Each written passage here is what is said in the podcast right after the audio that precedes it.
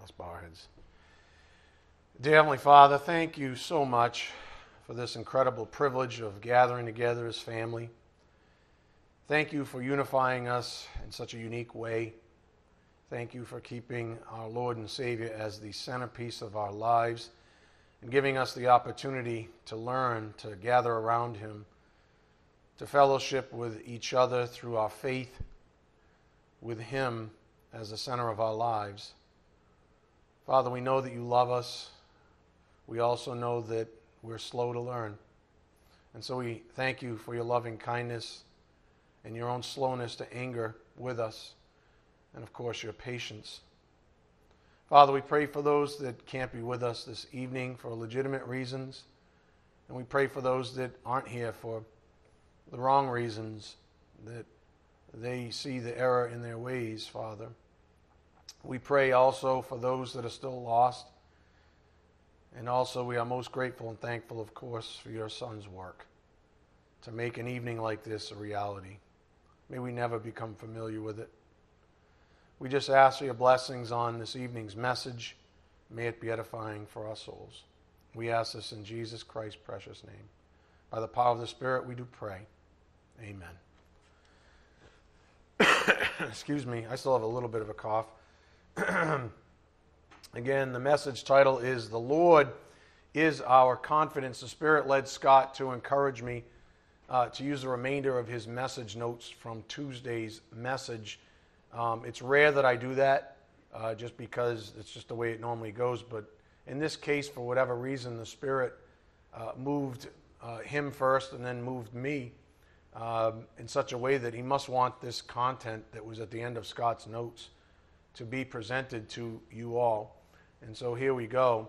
The final slide, as far as Scott got uh, on Tuesday from part five, and the Lord is our confidence was this up here on the board 1 Timothy 3 4 to 5. See here that a father must first prove himself worthy in his own household because the analog to his household fatherhood is the fatherhood he has over the household of faith. Um, that's something we read again in a pastoral epistle, 1 Timothy 3 4 to 5. And there is an absolute analog there, and it makes a whole lot of sense if you understand Holy Scripture on the nature and the relationship of a shepherd to uh, his sheep. So it's a healthy uh, thing to look at your pastor as having this fatherly role in your life, if for no other reason than for your own benefit. That is the whole point. I'm not here to lord over you. That I have Scripture against me from doing that. Um, from precluding me from doing that. And trust me, if I ever go that route, um, you're not the first one to tell me it's God the Holy Spirit uh, who corrects me uh, quite readily. So, uh, if for no other reason, for your own benefit, think this way. It's a good thing. So, I was thinking about that, and I think Scott had this in his notes that pride has a habit of getting in the way, though, doesn't it? The flesh always opposes correction and resists authority in general. The flesh does not like authority because it's anti Teshuka. Teshuka wants to dominate, authority dominates. And so it's against the very nature of the human flesh to submit to any form of authority. And I believe that because of the nature um, of a shepherd's dealings with his sheep, this resistance, this natural resistance, is at an all time high. For example, I, Ed Collins, can tell someone that I think they made a poor choice in their fantasy football roster. And that person might grumble a little bit, uh, but nothing ever comes of it. Uh, honestly, most of the time, they might ask me why I think what I do. It might be a, you know, a conversation starter. Looking, you know, they might be looking for some information that might give them an advantage that week or something like that. However, if I, Pastor Collins, tell a sheep of mine that they are out of line, the reaction is always much, much greater. And frankly, I have to be patient and I have to patiently await what I'll call the initial wave of emotion that spills out of a person. I often have to leave them alone for a while, sometimes for days or even weeks. I've had months go by before a person actually got over their emotional outburst. So I have to patiently I have to patiently await uh, until the emotion subsides uh, before I can even hope to hear them asking me poignant questions about why I've judged a situation the way I have. In fact, many people won't even get around uh, to asking me for insight because they are too arrogant or possibly too cowardly to do so. And like I mentioned on Sunday, it's usually people around my own age. I'd say plus or minus 10 years or so. Uh, that would be like 40 to probably 55. I mean, I'm 50, but you get the point. it usually has something to do with um, someone around my own age. Those people tend to suffer with this malady the most. And my suspicion is that it's the old high school, you know, peer type stupidity that cripples them. But I'll leave that analysis for another day. Back to Scott's final point from Tuesday. It's healthy to look at your pastor as having a fatherly role in your life, if for no other reason than for your own benefit. Only a foolish child resists his father's authority. And the same goes for the foolish believer who resists his pastor's authority. And you know what? Foolish is the correct word here. If you remember the Greek word aphron up here on the board from our survey of Ephesians 5:17 which read, "So then, do not be foolish." And that was that Greek word aphron. It means to lack perspective because of short sightedness. That's one thing. One of the symptoms of emotionalism is that people can't get out of their own way in that moment. They can't see beyond the redness, if you would, the emotional outburst. And so they become very short sighted um, in their perspective. And that's the basis of foolishness. So, aphron means to lack perspective because of a short sightedness for example, lacking the big picture perspective needed to act prudently. But again, so then do not be foolish, but understand what the will of the Lord is. So, what is the will of the Lord on this evening's topic in the past few uh, evenings? Put it this way just concentrate for a moment. What is the will of the Lord, and what do we need to understand about His will? specifically when it comes to uh, shepherds and sheep and their relationship. It was the Spirit of the Lord. So we want to understand what the will of the Lord is. It was the Spirit of the Lord that gave me and every other true shepherd this spiritual gift. It was His Spirit that gave me this spiritual gift. And you know what? He has never once made a mistake in his eternal ex- existence. Not once has he made a mistake? Doesn't mean someone can't come along and stand behind a pulpit and say they're a shepherd, but that's a different story. So the Spirit of the Lord gave me this spiritual gift. He has also never made a mistake in his entire eternal existence. He is also the one who didn't make a mistake when he inspired Holy Scripture that explicitly describes governance over the body of Christ. Same Spirit, same Lord. So if he chose perfectly and he also commands perfectly, then it's your job to obey perfectly. Now, granted, with the disclaimer, even though you never will be perfect at obedience, of course, that's what good intention looks like. Your intention is to obey perfectly. That's the ultimate goal, to obey in every way. And so, if he's perfect, the flip side is that you're perfect in your obedience. That's the end goal for all of us. Now, reflect on that. The shepherd sheep relationship is very special in so many ways. I may not have supper with you ever. I may never go out for lunch with you because you guys are too cheap. I'm just come on, you can laugh it up. I may not have any kind of relationship, personal or otherwise, with you, but that does not change my relationship to you.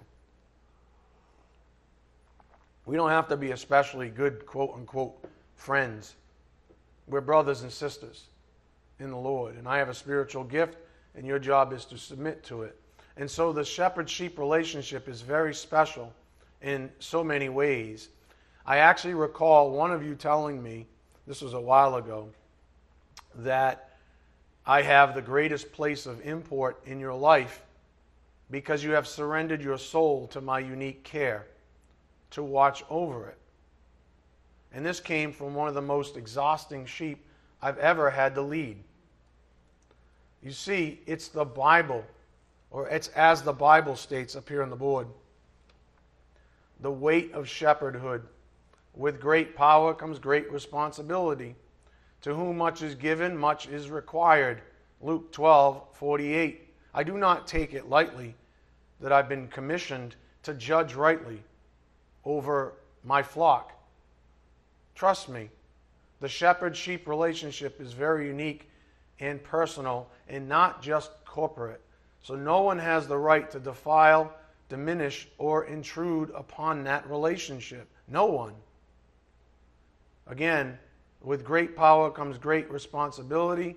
To whom much is given, much is required. This shepherd sheep relationship is very unique and personal. It is not just corporate. I don't just look at you as a congregation. Is that in my view? Of course it is. How's the congregation doing as a whole? But I can't comprise that thing, that viewpoint, if I don't understand what each individual person is doing as an individual and judge rightly as to what I understand to be true. No one has the right to defile, diminish, or intrude upon that relationship. So let's look at the heart of a true shepherd for a moment, starting with our great shepherd. Go to John 13:33.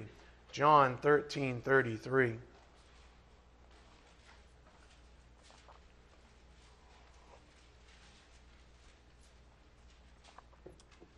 John 13:33, beginning with our great shepherd. Just look at this man's heart and look at how he approaches his own. John 13:33. He says, "Little children, I am with you a little while longer. You will seek me, and as I said to the Jews, now I also say to you, where I am going, you cannot come." Were these little children, age wise? No.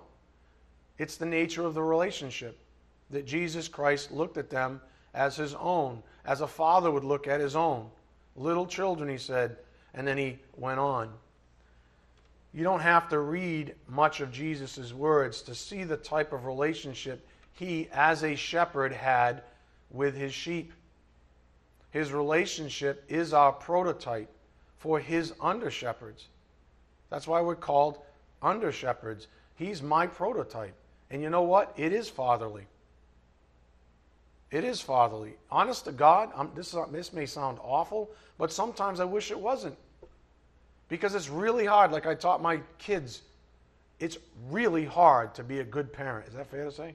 It's really hard. And when you're the head of the household, it's really hard to be a good father. And so sometimes, frankly, uh, you know, I was, you know, all along, 10 years ago, I was like, hey, man, in 10 years, I'm out of this game. I'm going to like, sit back. I'm going to enjoy my twilight years. Dun, dun, dun, dun. Here's 50 or 60 more. what? Sometimes I just don't want it. You understand? Because it's a burden. I don't mean to say that in the wrong way, and I don't. I'll take it. It is what it is. Um, but it is fatherly. Uh, and that's something you all need to learn. Fathers always love, though the expression changes depending on whether it's the rod or the staff that is required in a situation. The apostle of love, which is John, had the privilege of being raised up by Jesus personally in the faith. And as is the case with earthly father son relationships, you can often see a lot of a, a good father, uh, for in this case Jesus, in a good son, in this case John. Therefore, John spoke to his own sheep with the same affection that Jesus did, and he even used similar language. Go to 1 John 2, verse 1. 1 John 2, verse 1.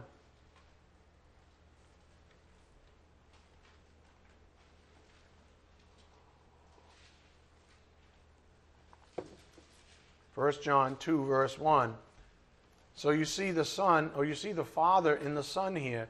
You see the same heart being passed down and being expressed out of love. 1 John 2, 1. My little children, sound familiar? I am writing these things to you so that you may not sin, because that's what a father wants. Why do you think I stand up here and teach all these tough lessons? It's because I don't want you guys destroying yourselves. I want you to see what sin looks like. I don't want you to be, be deceived by it. I don't want you to continue on in the ways of the world. I don't want you to be encouraged by the world because you're hurting yourselves. That's what love looks like. So he writes, My little children, I am writing these things to you so that you may not sin. And if anyone sins, we have an advocate with the Father, Jesus Christ the righteous. How about verse 12? 1 John 2:12. He says, I am writing to you, little children, again, because your sins have been forgiven you for his name's sake. How about verse 28? Verse 28. Now, little children, abide in him, so that when he appears, we may have confidence and not shrink away from him in shame at his coming. Excuse me. How about uh, verse 3, 7, 3, uh, chapter 3, verse 7 chapter 3 7. Little children, make sure no one deceives you. The one who practices righteousness is righteous, just as he as is righteous. We literally just finished a 75 part series on that. That was our launching pad. Little children, you see a father's love, make sure no one deceives you. What do you think all those tough lessons were about? It was from a father trying to protect his children, trying to teach his children the truth about what goes on in this world, about the, de- the deceitfulness of sin. That's what that came from. Our whole series came from there. How about verse 18, same chapter? Little children, let us not love with word or with tongue, but in deed and truth. How many times have I taught that to this congregation? No more lip service. Don't just tell me you're doing this or that. How about you do it? How about verse 4 of chapter 4? 4 verse 4. You are from God, little children, and have overcome them, because greater is he who is in you than he who is in the world. A father is all about encouraging his children. And then finally, look at chapter 5, verse 21. But he's also very much very diligent about keeping guard over his own. Verse 21 Little children, guard yourselves from idols. Up here on the board, what we have then on this notion of little children, this is a term of affection used by both Jesus and the Apostle John. It reveals, I should see it, not I. it reveals the nature of the relationship between a shepherd and his sheep. While there's a corporate responsibility to the flock, each individual sheep is accounted for and tended to. And you should know that. You should know that. That uh, I, for one, uh, being a, a type of father in your life, I do care about you as an individual. Every single last one of you. It's one of my arguments about mega churches. I don't understand how uh, an individual can actually say they um, can care about 50,000 people as individuals. I don't get it. I know they make a lot of money, so they care about that, but I'm not quite convinced that a church, when it gets that size, uh, is able to do what I know I have to do as a father over the flock. But that's another story. Again, while there's a corporate responsibility to the flock, each individual sheep is accounted for and tended to. Jesus even told parables about this unique relationship. Go to Luke 15, verse 1. Luke 15, verse 1. the shepherd sheep relationship is all over the New Testament as well as the Old. But Jesus certainly used it uh, in his parables. Luke 15, verse 1. Now all the tax collectors and the sinners were coming near him to listen to him. Both the Pharisees and the scribes began to grumble, saying, This man receives sinners and eats with them. So just step back for a moment. Consider the fact that Jesus knew exactly who he was dining with at all times. It's not like he was ignorant. He knew who he was dining with, he knew them as individuals with individual strengths and weaknesses. And he judged, he judged that some had true humility while others were hypocrites. And that was paramount, as we've seen. The thing that Jesus really despised more than anything was hypocrisy. That's why we say, let our, let our love be without hypocrisy. Let us not love as hypocrites love. Let's truly love the way Christ did Christ knew that these people were sinners. Some of them might have been prostitutes, uh, tax collectors. Who knows what they were doing, right? I mean, no worse than us. Who knows? But he sat with them. And you know what he said? At least they're humble. At least he's not a bunch, at least these, this, these people aren't hypocrites. And that's what I look for in you guys. I know that everybody makes mistakes and everybody's doing stupid stuff, but at least you're humble. My God, just the last of 10 years this church has been open, you have to be humble, right? You've been beaten down so many times. You'd have to be humble. Again, he judged that some had true humility while others were hypocrites. Imagine if judging weren't. Just imagine this. So there's Jesus sitting there. He knows who he's sitting with. he judged rightly uh, all the way. Imagine if judging, though, weren't within the rightful boundaries of a shepherd's responsibilities. In that case, even Jesus would have been handcuffed by the human flesh, disallowed from making plain statements such as, You will know them by their fruits. And just make a mental note there.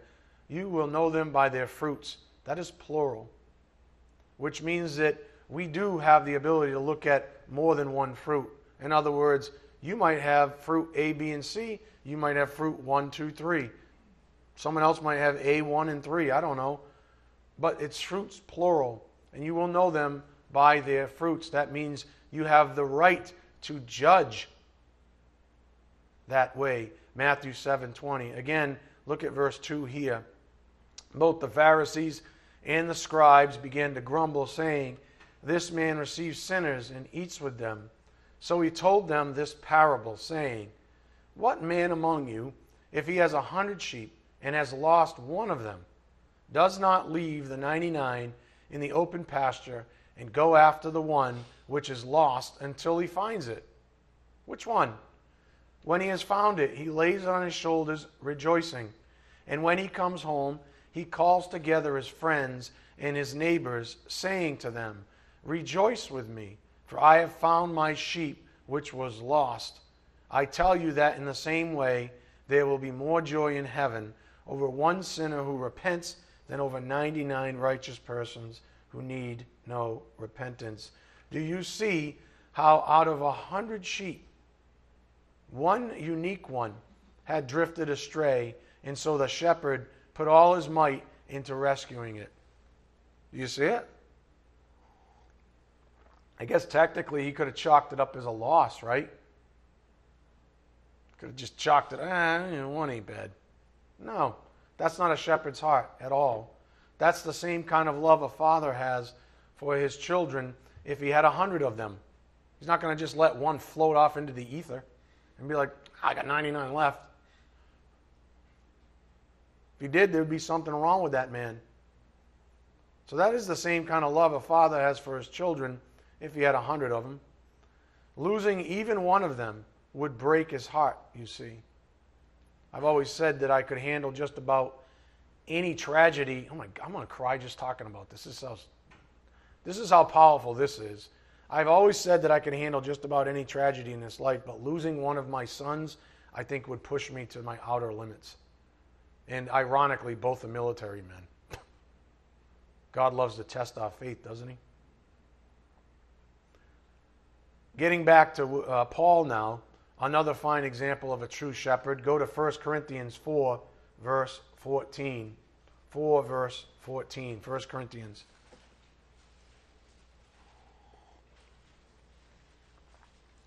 First Corinthians 4, 14.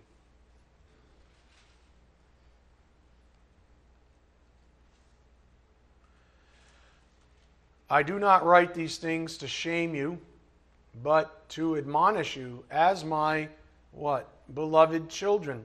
Similar language as Jesus and John. That makes total sense. For if you were to have countless tutors in Christ, yet you would have you would not have many fathers, for in Christ Jesus I became your father through the gospel. Therefore I exhort you, be imitators of me. Again, being a shepherd is a type of fatherhood up here on the board the Bible teaches us that fathers have the highest authority in families. We are to submit to our fathers. Fathers are to evaluate and judge rightly over their children. A fool rejects his father's discipline. I always get a kick out of this. Um, people that have a history of, of bucking authority. And um, it's funny because I would have died to have a, a real stand up, real father in my life growing up would have, would have paid everything I had to have that thing in my life. Why? Because it would have been a sense of security.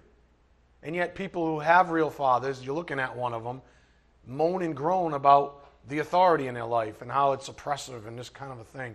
And they don't realize the sense of confidence and security that they're given by having that authority well put and solid in their life. It's just a funny something to think about kids that want fathers, people that don't have fathers, really long for them. Just thirst for any kind of stability that a father figure offers, any kind of family, whether it's a family in a home or a family in a church. And yet, the people who have it turn around and complain. And that is a fool. That's Proverbs 15 5. A fool rejects his father's discipline as Scott mentioned on Tuesday, fools fail to keep seeing the big picture whenever, you know, whenever their cages are rattled. Like uh, Scott said, it's funny how we all, we don't mind, we like the security when the father's taking care of our siblings, but when it's us, all of a sudden everything's different. All of a sudden it's unfair, it's no longer, you know, it's oppressive, this kind of a thing. Nobody likes to uh, actually own up to their own failures. They don't like to be judged they like to judge, that's for sure. The fool doesn't understand, or maybe just temporarily loses sight of, a father's love for them. When we disobey our Heavenly Father, we are in essence saying, I don't really trust you in that area. I don't trust your love for me. And it's the same way when we disobey an earthly father or a spiritual father. Up here on the board, we got this on Sunday. Don't ever dishonor God's divinely ordained chain of command by saying something eternally foolish like, Why do you care what your father thinks about you? The Bible clearly states that it does matter what your fathers, plural, your father in heaven, your earthly father, and your shepherd think about you. Why? They all, all of them, have been charged to look after your soul.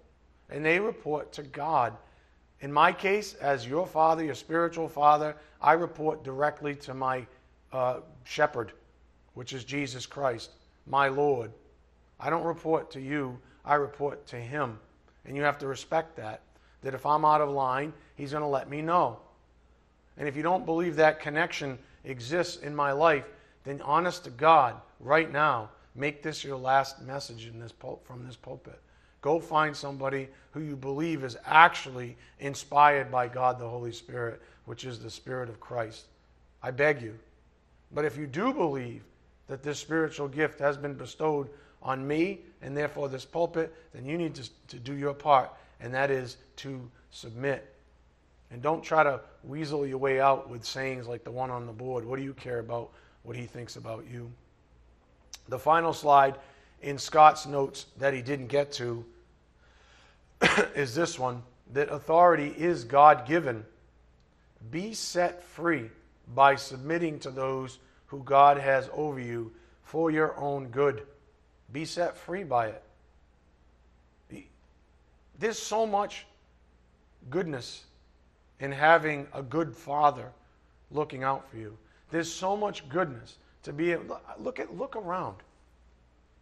Right now we're undisturbed. The door is locked in the back. We even have a sign that says, Don't come in here. These people are learning, they're fellowshipping. All of that stuff should give you comfort. Knowing that you can come to a place like this and yours truly is standing here faithfully, sick half the time lately. And here I am. To DJ's point, uh, he'll say that you all have become familiar. And I would agree that in many ways you have become familiar. Uh, but that's a different story and another lesson for another day. In Scott's words, and I'm reading his notes here, not my words, these are from his notes. Quote, We have a pastor primarily motivated by the love of Christ and one who possesses the love of a father. Let's put our pride aside and instead thank God for his provision of grace. End quote. with that said, let's continue on with part six of the Lord is our confidence. And I was thinking about it. Um, this is part six, and he's already said a whole bunch to this congregation. And I was thinking that so much of what the Spirit has been teaching us is impregnated into a recurring verse in our studies up here on the board 1 John 5 4. For whatever is born of God overcomes the world, and this is the victory that has overcome the world, our faith. The Lord is our confidence because He gives us faith in Him as a person. As a person. This was one of the major themes in the excuse me, the gospel reload. We don't just mentally ascend to some truth about how to get to heaven. We actually hold fast to a person, to the Lord Jesus Christ. He is a person. That is our Savior. It's not even the doctrine about the person that saves us. It's not even the, the forensics about how we're saved that save us. It's Him. It's the victor, the capital V, the victor. It's Him that we cling to. And He's the one who gives us faith in Him. He says, Believe in the Father, believe in me also. Do you remember? So think about it. At, the, at its most fundamental level, faith is grounded in godly love. If we don't have faith that God loves us, nothing else really matters. If we don't have faith that God loves us, does anything else really matter? And isn't that the same vein of thought that Paul wrote about on the topic of love in 1 Corinthians 13? That in the absence of love, all other virtues are essentially impotent. In the absence of love, all other virtues are essentially impotent, powerless, meaningless, drudgery. Uh, you, use your own words. But if, if love's not there first to arrive, everything that comes after is done in vain. Up here on the board. 1 Corinthians 13, 2, part B in the Amplified Classic reads this way If I have sufficient faith so that I can remove mountains, but have not love, God's love in me, I am nothing, a useless nobody. That's it. You can have all the so called faith in the world, but it's in the absence of love, it's nothing. It's nothing. In other words, without faith in love, we find ourselves experientially outside of the very sphere of God.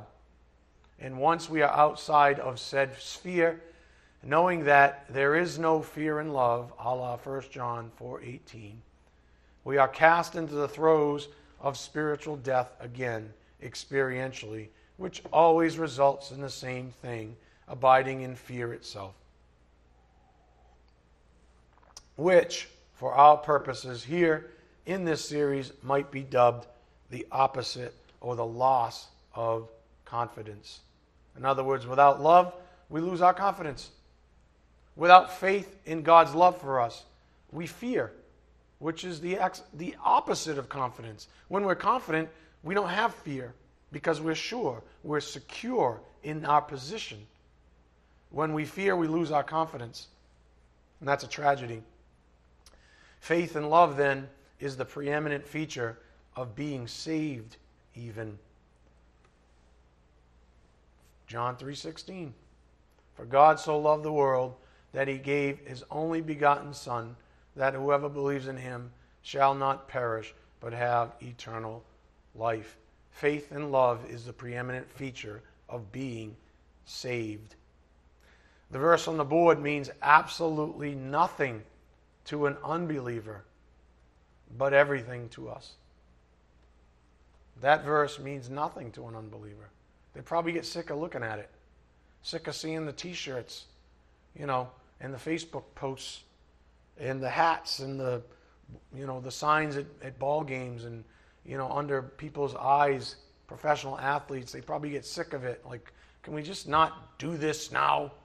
It means nothing to them, but it means everything to us. Because we are convicted, if we're truly saved, that God loves us. That God loves us enough to save us and keep saving us daily. We are children of God. We mustn't ever forget this. We've been made new, adopted into a family with a Father that truly loves us. Upon this wellspring of truth, our faith rests, our confidence lay. Go to Romans 8:14. Romans 8 verse 14. Upon this wellspring of truth, our faith rests, our confidence lay. Romans 8:14 For all who are being led by the spirit of God these are the sons of God for you have not received the spirit of slavery leading to fear again, but you have received the spirit of adoption as sons, by which we cry out, Abba, Father. The Spirit Himself testifies with our spirit that we are children of God, and if children, heirs also, heirs of God and fellow heirs with Christ, if indeed we suffer with Him, so that we may also be glorified with him. Excuse me. Remember, the title of our series is The Lord is Our Confidence. What the Spirit's been teaching us is something quite simple. I know there's a roundabout way we get here. Always seems like at the end of long series, even, there's just a few summary points, but it takes convincing, you see. What the Spirit's been teaching us is something quite simple. But, as always, or is mostly the case, we have to step back and see the big picture here. Wisdom says that acquiring her is the very first step to wisdom. Wisdom says herself that acquiring her is the very first step. And furthermore, understanding is the fruit of acquiring said wisdom. So, is it fair to say that understanding is tantamount to walking in the light? Is it fair to say that? That understanding is tantamount, the same thing as walking in the light? That is what we are encouraged to do. Indeed, it's true. For when we are in the light, the darkness cannot overcome us. When we are in the light, we cannot be lied to by our senses. We can see with our own eyes the truth about every situation. That's Ephesians 5. Seeing it all as truth, right? The good, the bad, the ugly. Just turn the lights on. You got to have wisdom and understanding, though. If you want confidence in the Lord, you got to have these things. So we can see with our own eyes the truth about every situation. that is, or this is what wisdom and understanding does for us. For example, to understand that God loves us is wisdom and understanding, is it not? And do you understand as much three weeks ago, three years ago as you do now? I don't think so. I certainly don't. It takes time to learn and to understand, which is why wisdom says the very first part of wisdom is to acquire wisdom. Make that your goal. Don't just be one of those people like walk around in a fog and say, I don't really get it. I don't really understand. I'm just going to go with it. I can't be bothered. Too much on TV, too many games to watch, too many people to see, too much frolicking in the world to be had. And what suffers is something fundamental like understanding that God loves us, if that's your attitude. So, again, to understand that God loves us is wisdom and understanding. It's actually of prime importance to our confidence in the Lord, is it not? If our confidence is in the Lord, or if the Lord is our confidence via our title, is this not paramount? Is this not a, of prime importance? That understanding that God loves us, that that would be our confidence in the Lord? I suppose in many ways we are heading right back to the same principle that's been popping up in just about every series for the past, oh, I don't know, three, four years now. You ready? Drum roll. Yeah. Read your Bible. That should be a capital B, by the way. Read your Bible. I don't know how else to say it. It's astounding to me that I'm, I'm going to guess by just by probability's sake that someone that hears this message, either now or in the future, is not doing this thing, is still thinking that Baldy Father is just trying to oppress them, or is or what comes out of my mouth has no real impetus for you personally as an individual. It's astounding to me that someone would be a member of this church and not be reading their Bible as a part of their daily regimen at this point. I'm not saying something comes up and you have to skip it and you read it later on, or maybe that day is just a horrible day and whatever. I'm not talking about that. I'm talking about you seeking the truth diligently, regularly, making time to read your Bible.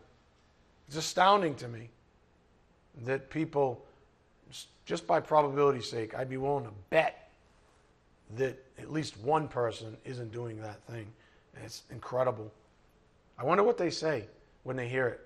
Do they think they glaze over like an adolescent kid does? Like, oh, here it comes again. Right? Do you think that's what happens? Probably, right? Some kind of weird glaze comes over their soul and they're like, Ugh, here we go. I'm not doing it. So there. Well, you're the one who suffers, moron. That's right, I said it. Read your Bible. All right, with that said, with what little time we have left, we've already read Proverbs 1 multiple times. But let's pick up the highlight reel and then press on for some more wisdom and confidence in the Lord. Go to Proverbs 1 1. We'll, we'll recap Proverbs 1 quickly, and then we'll travel on with what little time we have left.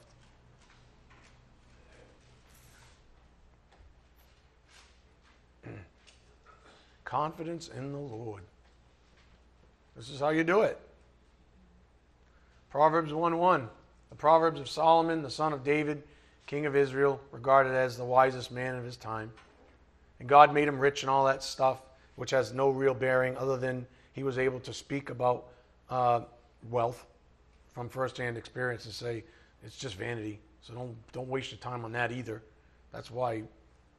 Anyways, the Proverbs of Solomon, the son of David, king of Israel. To know wisdom and instruction, to discern the sayings of understanding, to receive instruction in wise behavior, righteousness, justice, and equity and then he goes on. Go to verse 21, though. Verse 21.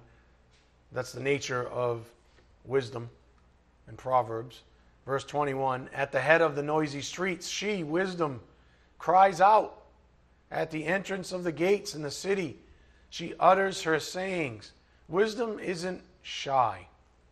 Wisdom wants to be heard, wants to be known, makes herself available to all of us. And we're reading it right now. Look at verse 22.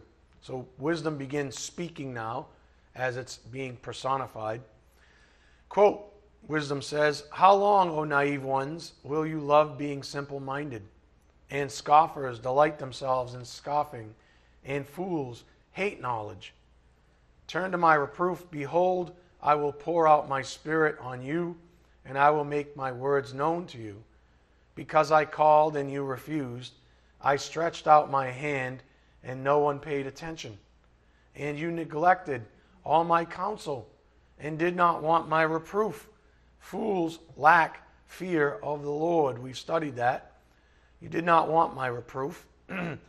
I will also laugh at your calamity. I will mock when your dread comes. When your dread comes like a storm, and your calamity comes like a whirlwind, when distress and anguish come upon you, then they will call on me, but I will not answer. They will seek me diligently, but they will not find me because they hated knowledge and did not choose the fear of the Lord. See, that's the thing about wisdom that I suppose is uh, somewhat unique. It has to be in place already. It's something that we spend on life, it's something that we're able to put out in front of us as a shield, as a way of escape, even. But if she's not there, she's going to be standing on the sidelines uh, mocking you, saying, You see, if you took me on the way I wanted you to, I'd be right there to protect you. But you see, I'm over here, and you're way over there, and now this tragedy is here, and this calamity is upon you, and you thought you were storing up nothing, but God has never mocked, and now all of this is on you. And I'm going to stand over here and mock you because you hated knowledge and you did not choose the fear of the Lord. Let's continue. Verse 30. They would not accept my counsel, they spurned all my reproof. So they shall eat of the fruit of their own way. Okay, you want to have it your way, smarty pants. You want to spurn reproof. You want to uh, say no thank you to wisdom. Okay, have it your way. Eat the fruit of your own way and be satiated with their own devices, which really is another way of saying you will live in fear. For the waywardness of thy naive will kill them, and the complacency of fools will destroy them. But he who listens to me, says wisdom, shall live how? Securely. Securely. Think of uh, the Lord being our confidence. But he who listens to me shall live securely and will be at ease from the dread of evil. All right, back to Solomon now. This is chapter 2. Solomon's back to speaking uh, first person instead of wisdom first person. Verse 1 My son, if you will receive my words and treasure my commandments within you, make your ear attentive to wisdom, incline your heart to understanding. Another way of saying, fear the Lord that is the beginning of understanding, right? Verse 3 For if you cry for discernment, lift your voice for understanding. In other words, you want to be able to choose when you're at that fork in the road. It doesn't always bother some of you where some person just seems so confident in just about every decision they make while you suffer, while you can't seem to make up your mind over a stupid hat or maybe something a little bit more significant whether or not to befriend somebody, whether or not to wait on a certain relationship or not. Doesn't that bother you that you're always lost in those situations while someone goes, nope, yep, yep, with complete confidence? It's because you lack discernment, and that is because you have spurned reproof, you have let go of wisdom, you have not wanted wisdom, and therefore you should lift your voice for understanding. For if you cry for discernment, the ability to make decisions at the crossroads of your life, lift your voice for understanding. What's the point on the board say? what does it say? Read your Bible. Okay, do I need to say it again? If you want discernment, lift your voice for understanding. There you go. You want to know why some of us have such confidence and you, you maybe even be a little envious of it? It's because we read our Bibles and we have confidence in the Lord. The Lord becomes our confidence. It's because we have discernment given to us by grace. We have faith in that discernment because we do that simple thing. And you don't need a high IQ to do it. Imagine that. For if you cry for discernment, lift your voice for understanding. If you seek her as silver, verse, 20, verse 4, and search for her as hidden as for hidden treasures, then you will discern what? The fear of the Lord. You see, that's like the first fork in the road. If you don't fear the Lord, all else is gone. If you don't take that path, if that's the first fork, fear the Lord, don't fear the Lord. If you don't take that pathway, all is lost after that. Anything on the other pathway is garbage, is just going to, you won't have any real discernment because you don't have the fear of the Lord backing you. That's what Scripture says. Then you will discern the fear of the Lord and discover the knowledge of God. The prior precipitates the latter. Verse 6, and then I got to stop here. My voice is about ready to blow out. For the Lord gives wisdom. You see it? The Lord gives wisdom, another element of your confidence in Him. For the Lord gives wisdom. From His mouth come knowledge and understanding. He stores up sound wisdom for the upright. He is a shield to those who walk in integrity, guarding the paths of justice, and He preserves the way of His godly ones. Then you will discern righteousness and justice and equity in every good course. For wisdom will enter your heart, and knowledge will be pleasant to your soul.